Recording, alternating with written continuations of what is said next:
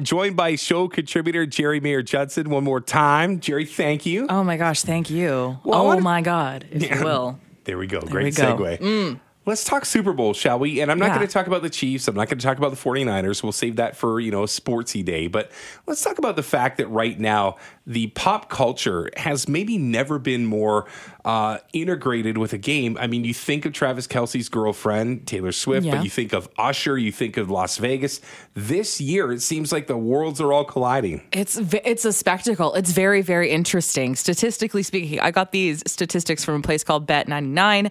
Three quarters of us, more than three quarters of us, are at least moderately excited for the Super Bowl this year, and I think those numbers are pretty intense. Only I think 11 percent of us uh, were not not excited at all because we want to see it. I, I I know how football works. I have played football. I understand it. I don't really follow the teams and who's who in the zoo, but if plopped in a football situation, I would survive. I would function. Nice. Yeah. So I'm I'm a fan that way. Um. So I don't really care who wins the Super Bowl. I'm also not a Swiftie, so I don't really care about that about Taylor Swift being there. But it's cool, and it's cool that it's it's got a bunch of eyes on the spectacle, and everyone's talking about it, and it's something that's fun and not horrible. So the question is, can Usher crack the top 10 Super Bowl halftime shows? And he's going up against some pretty stiff competition. U2, Rolling Stones, Rihanna, uh, Lady Gaga. Of course, you got Michael Jackson. You got Janet Jackson, Madonna. That's true. We had uh, essentially the 2001 album performed that other Super Bowl with Dr. Dre and Snoop Dogg and like Mary J. Blige. It was awesome. I think so. I mean, maybe. So the interesting thing is we're all taking bets on the set list, and Usher has worked very hard to craft this set list that we're all betting on. Here's a clip from him. What I did is I, I was very mindful of my past, celebrating my present, which is here in Las Vegas, and thinking about where we're headed in the future. And that was really the, the idea.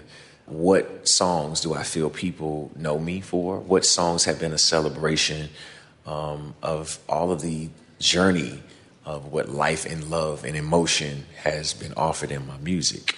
So this is we think that we're doing maybe eight and a half songs. The all the money is it being over eight and a half songs, which that's honestly probably all of the songs that I know by Usher. However, um, we we think that. OMG is, good- is the most popular pick for his opener. So you can probably imagine it, right? Like, oh my gosh. Yeah, Bah, yeah. bah, bah. There would be lights and stuff. And then it would be, so that it seems like the choice. I don't know if I buy it Were those the fireworks, by the way? please i hope it was communicated. Yes there were some pyrotechnics. Uh there's some lights that i was envisioning.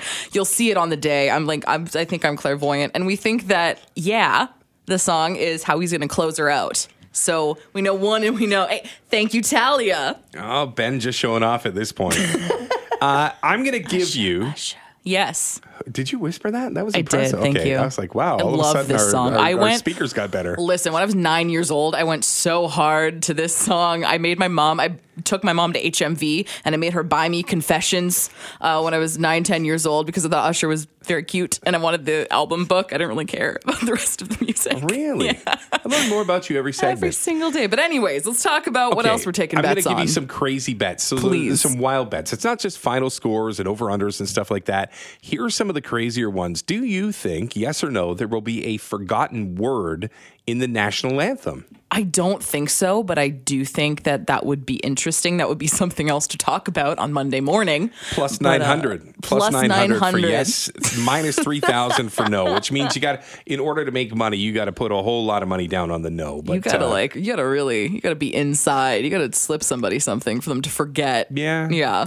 There's there's a lot of weird ones. Like for example, uh, will somebody get a concussion Okay. during this game? Which you know, kind of tongue in cheek. I, I don't even want to make one. But Drake in the news for a lot of different Lots reasons. of this reasons. Week, but- yeah. Why this one? I don't know. So, anyways, there's the infamous Drake curse, which means Okay. whoever Drake the musician bets on, you just bet against it because That's- he's always wrong. That's hilarious. So, so who does do we know who Drake wants? Has Not he yet. or maybe he's he's pulled back? Maybe we don't want to hear any more from Drake this week. I just don't know how a guy can be wrong so often and still walk with the swagger that he has in the sports world. It's amazing knows. to me. Uh, and the last one, the doink bet. What's the doink Uh, bet? it's basically the sound of a football hitting the uprights, which means it's a it's a kicker Oh. that bounces one off the goalpost. Oh, sure. I, does that uh, does that happen often? Is this a thing that does? I don't know. That's a good question. Doink bet. Yes is plus 400. So if it happens uh, for every 100 you bet, you get 400 in return. Well. And uh, yeah, it takes you 700 to get 100 if uh, it doesn't happen. I mean, it's a super okay. big rarity, but uh, Yeah, that's hilarious. Anyways. we have also um, the most popular pick for the color of the Gatorade in the Gatorade shower. it's got to be orange. You're right. You're right. Actually, it's orange. Is it orange? It I is followed orange. by red because both the teams have red in their uh, color schematic. Oh, so it just might be some fruit punch in there. That's very Uh, well, interesting. It doesn't taste like fruit punch. It all tastes the same. What? That's a wild statement you just made to me right now. Doesn't it? It Doesn't does it? not taste the same. Maybe I have the palate of a four-year-old, but I think they taste very. I you can have totally like a palate of a Michelin star chef if you could tell the difference. the sugar between the sugar water with the sugar salt water. Yeah. I've done this before. I've done it with Skittles, and I'm quite accurate. I yeah, if I did, could do a blind taste test of Gatorade, I would be accurate. so if I brought you in six Skittles and put them all under Yeah. cups and you did one at a time, you Yes. could tell me the colors. I could. We're doing this next week. Absolutely. It's going to be scintillating I'm radio. Next time we're together, I will won't. come in in the morning. we're like, we're going to do this. oh yes. it's like uh, weird human tricks or whatever it is. Yeah, like that they had on the that one night show. I have to research that as well. Clear my browser history afterwards, but it'll be great for at least a moment. Uh, yeah, show contributor Geri Mayer-Judson takes us to the break here.